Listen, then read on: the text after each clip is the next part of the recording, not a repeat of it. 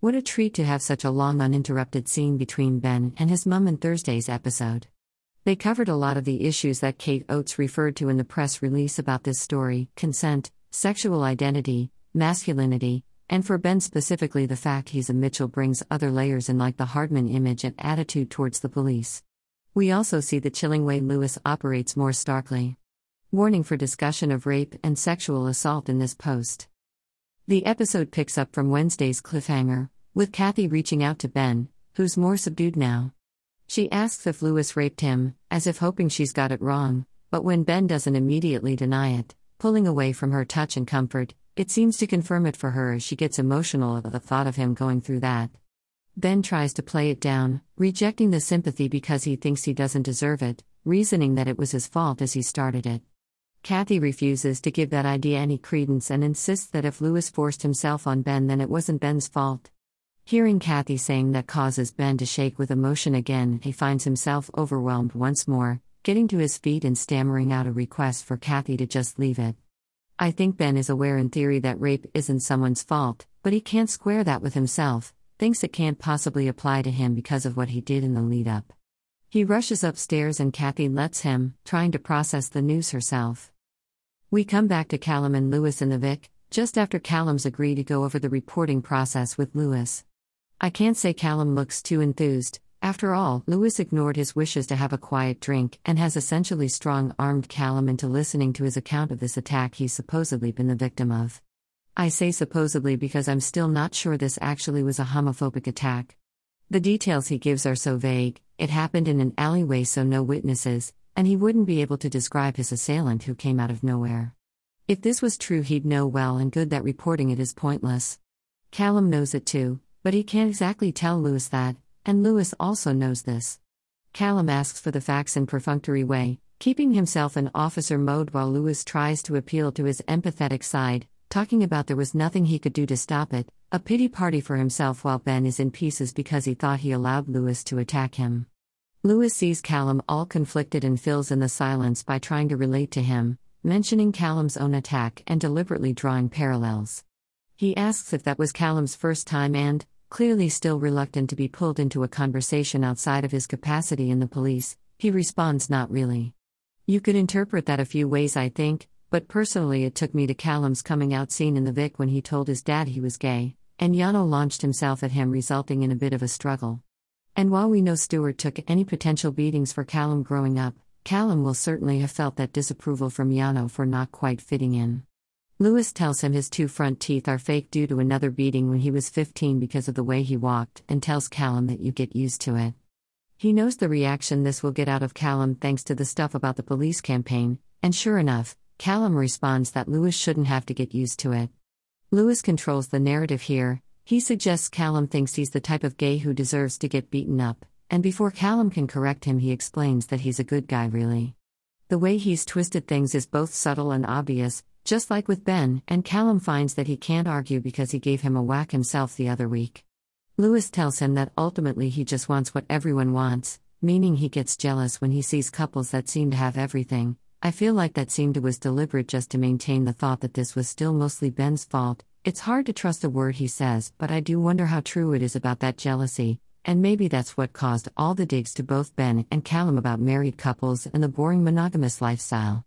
I don't for a second think he's feeling any remorse, but maybe it's a bit of an insight into how he's been able to manipulate both of them with relative ease, because maybe couples are who he targets. Breaks them up, whether through consensual sex or otherwise because clearly he doesn't care which, and then maintains this narrative of being the innocent single party caught in the middle. Something to consider anyway. He tells Callum he's sorry, then thanks him for his help and informs him he'll report the assault, before finally taking his leave. And Callum, who's barely said anything, looks a bit emotional once left alone. He might be thinking that if only Ben had talked to him the way Lewis had, then maybe their marriage wouldn't be over, and if he's thinking that, then Lewis' manipulation had the intended effect.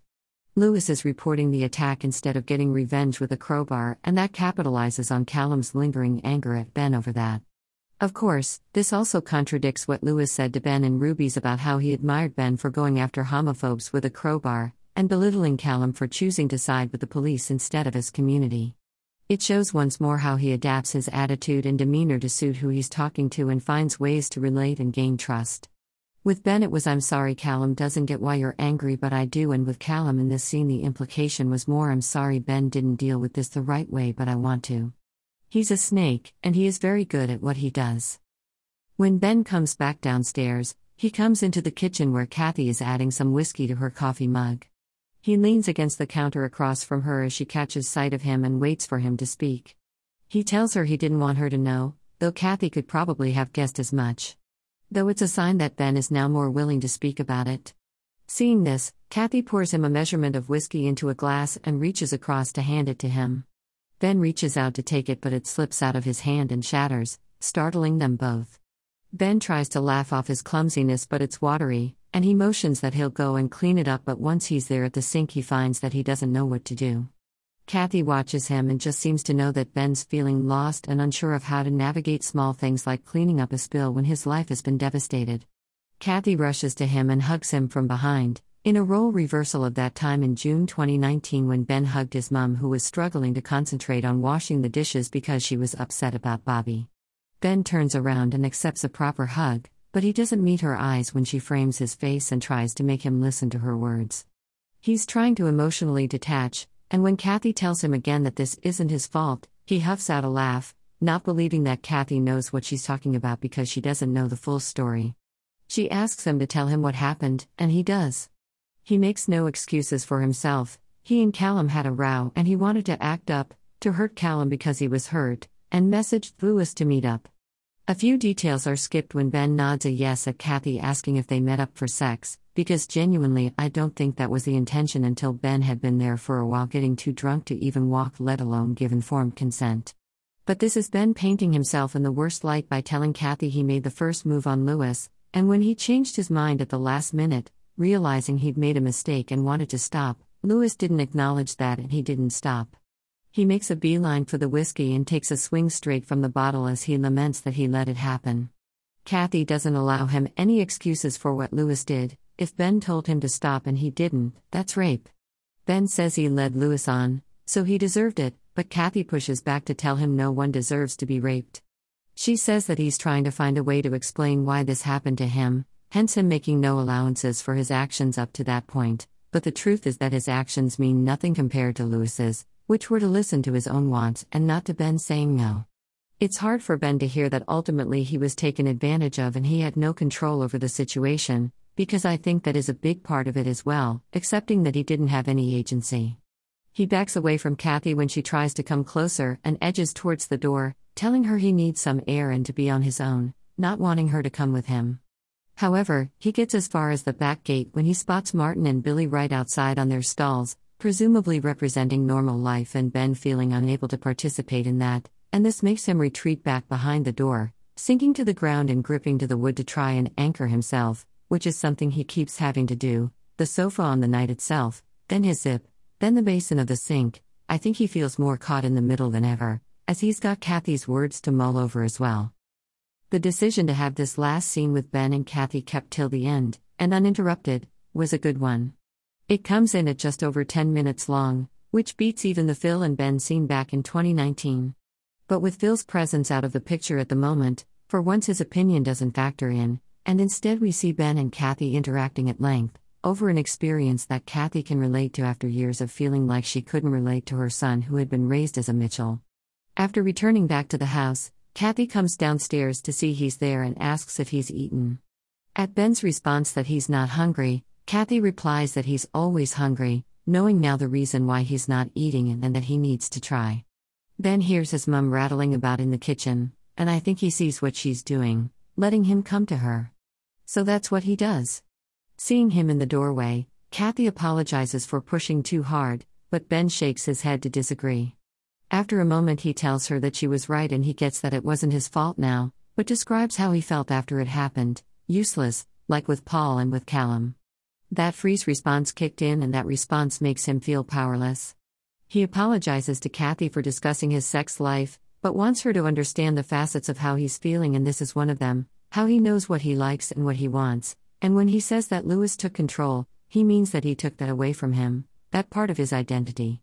He mentions his vigilante attacks and how he did that so he wouldn't keep feeling like a victim, and now it's like he's back to square one, but up until now feeling like there was no justice to be sought because this was his fault.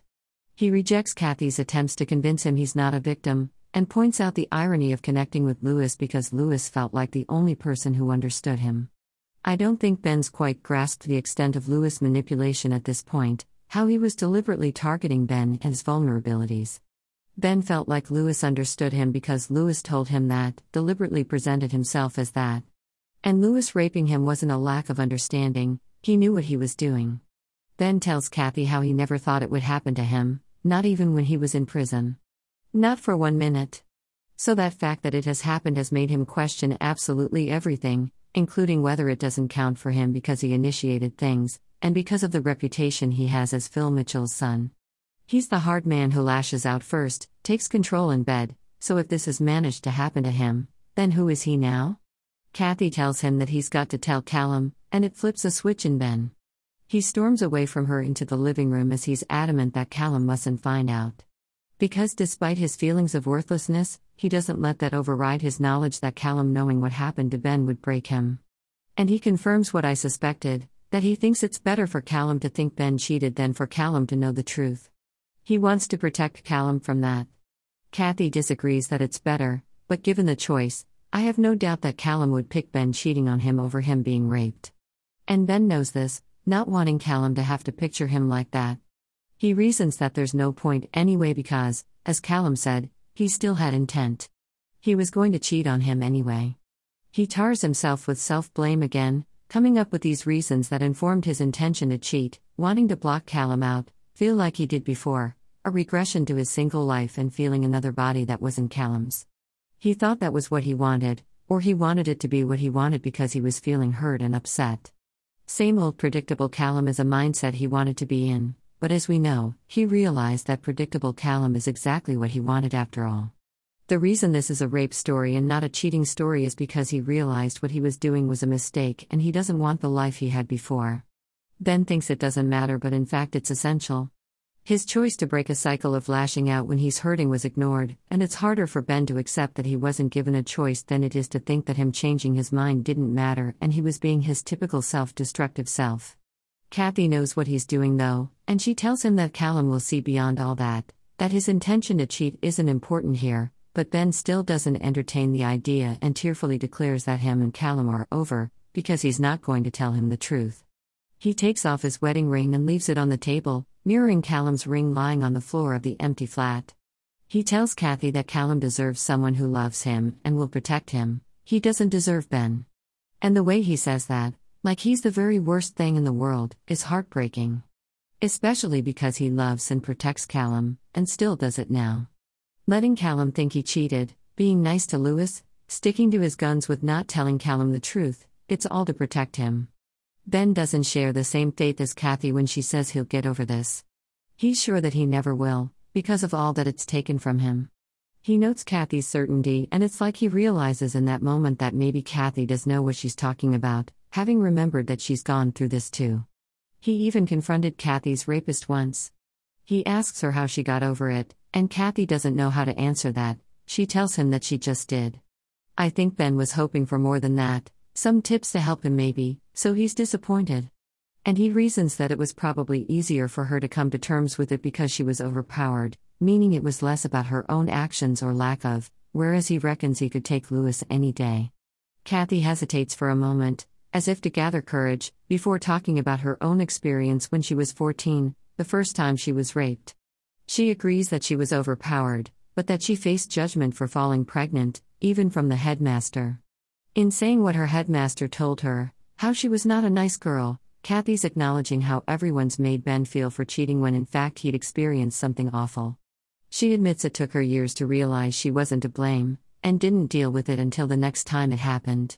Ben listens to Kathy's experiences, how she was made to feel like it was her fault both times, the second time because she'd walked into the situation by having a drink with the boss after work, how she knew it was going to happen as soon as he grabbed her, and starts to realize that he can't keep blaming himself because if he does, then it means he's saying his mum is to blame for her experience too.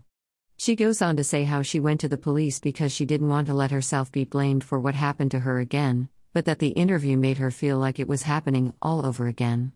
She says that they weren't as clued up as they are these days, but I think that's probably being too nice, or maybe it was said just for Ben's sake. But she maintains that as hard as it was to report it, she stuck at it because it was the right thing to do, and that it's that right thing for Ben to do as well. Kathy's probably not taken into consideration how much harder it would be for Ben to have his account taken seriously, even if the police are nicer these days when women report a rape. There's the app messages for a start, and this is the first thing Ben brings up, going over to pick up his phone to illustrate his point. He says that Lewis has DMs from Ben saying that he wanted him, and while I don't think that's strictly true, it might as well be because of the context of them being sent via an app that's used almost exclusively for hookups. Ben's aware that he hasn't got a leg to stand on when it comes to holding Lewis to account. Kathy points out that he didn't text Lewis wanting him to rape him, though it's beside the point really. That relies on his word against Lewis. The evidence as it stands is on Lewis' side. I wonder if she's realized this, as she asks when it happened and then jokes about Lewis not being in traction, since Ben's such a hard nut. A different kind of justice, though not sure that's quite the right thing to say after hearing that Ben's feeling such a loss of identity right now and feeling weak and useless. She might regret putting the idea into Ben's head. She denies wanting him to break his legs, but wants him to do something instead of shutting himself away and keeping quiet, blaming himself. She doesn't want that for Ben after what she went through. She tells him he's got to fight back and not just for himself, but for others, pointing out that he could have done it before or that he might do it again, and so he's got to try. I don't know if Ben is thinking of the Lewis and Callum interaction that he saw the previous day in this moment, but I feel like he might the next time he sees them. She backs away slightly, maybe remembering that Ben came to her earlier when she did, telling him it's his choice whether to go to the police but that he should think about it.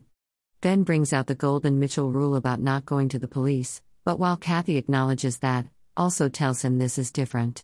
But Ben is afraid that Callum will find out if he does. Kathy says he can go to another station, or tell them that he mustn't find out, assuring him that it'll be confidential.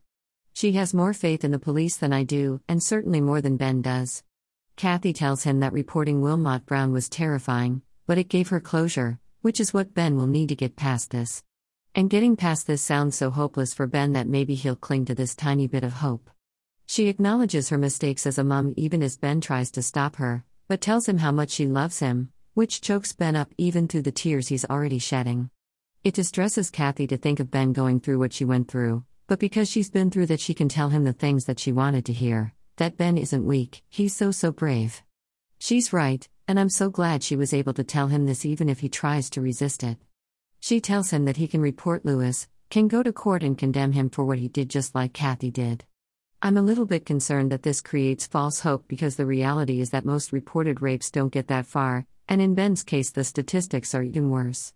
However, I think the thought of closure is what gets Ben to finally agree to report Lewis. At his agreement, Kathy tells him she's so proud of him, moving to sit next to him on the sofa to give him some much needed comfort and a space for him to let out his emotions, things he's been keeping in for weeks. The acknowledgement that he did change his mind when he thought of Callum and Lexi and what they had, that he told Lewis to stop but that Lewis didn't listen to him, he just carried on. And that that wasn't his fault. He leans into Kathy's embrace, sobbing that Lewis wouldn't stop, that kind of childlike thickness to his voice that conveys his confusion and aching sadness. And that's our duff duff to end the week, Ben finally having that release and that comfort. The soap awards are about to start on ITV at the time of writing, so hope we get a good bit of Max and Tony spotting in.